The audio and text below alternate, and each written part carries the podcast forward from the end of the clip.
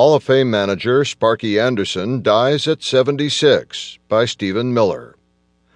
George Lee Anderson, known to all as Sparky, was a Hall of Fame baseball manager who won World Series in Cincinnati and Detroit and was among the all time leaders in career victories.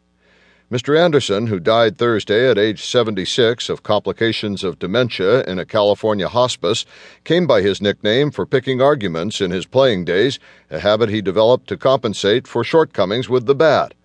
I didn't have a lot of talent, so I tried to make up for it with spit and vinegar, he wrote in his 1990 memoir, Sparky. He hit a meager 218 with the Phillies in 1959, his only full season as a major league player.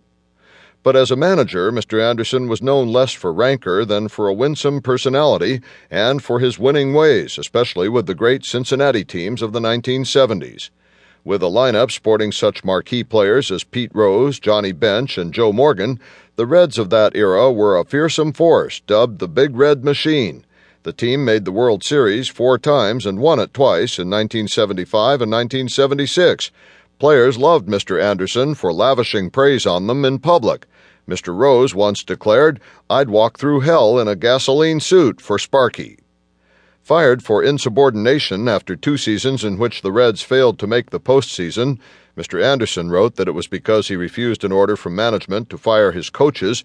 He moved to the Tigers in 1979 and set about building another winner. The team had the raw materials in young players like Alan Trammell, Jack Morris, and Kirk Gibson. Five years later, in 1984, the Tigers won the World Series.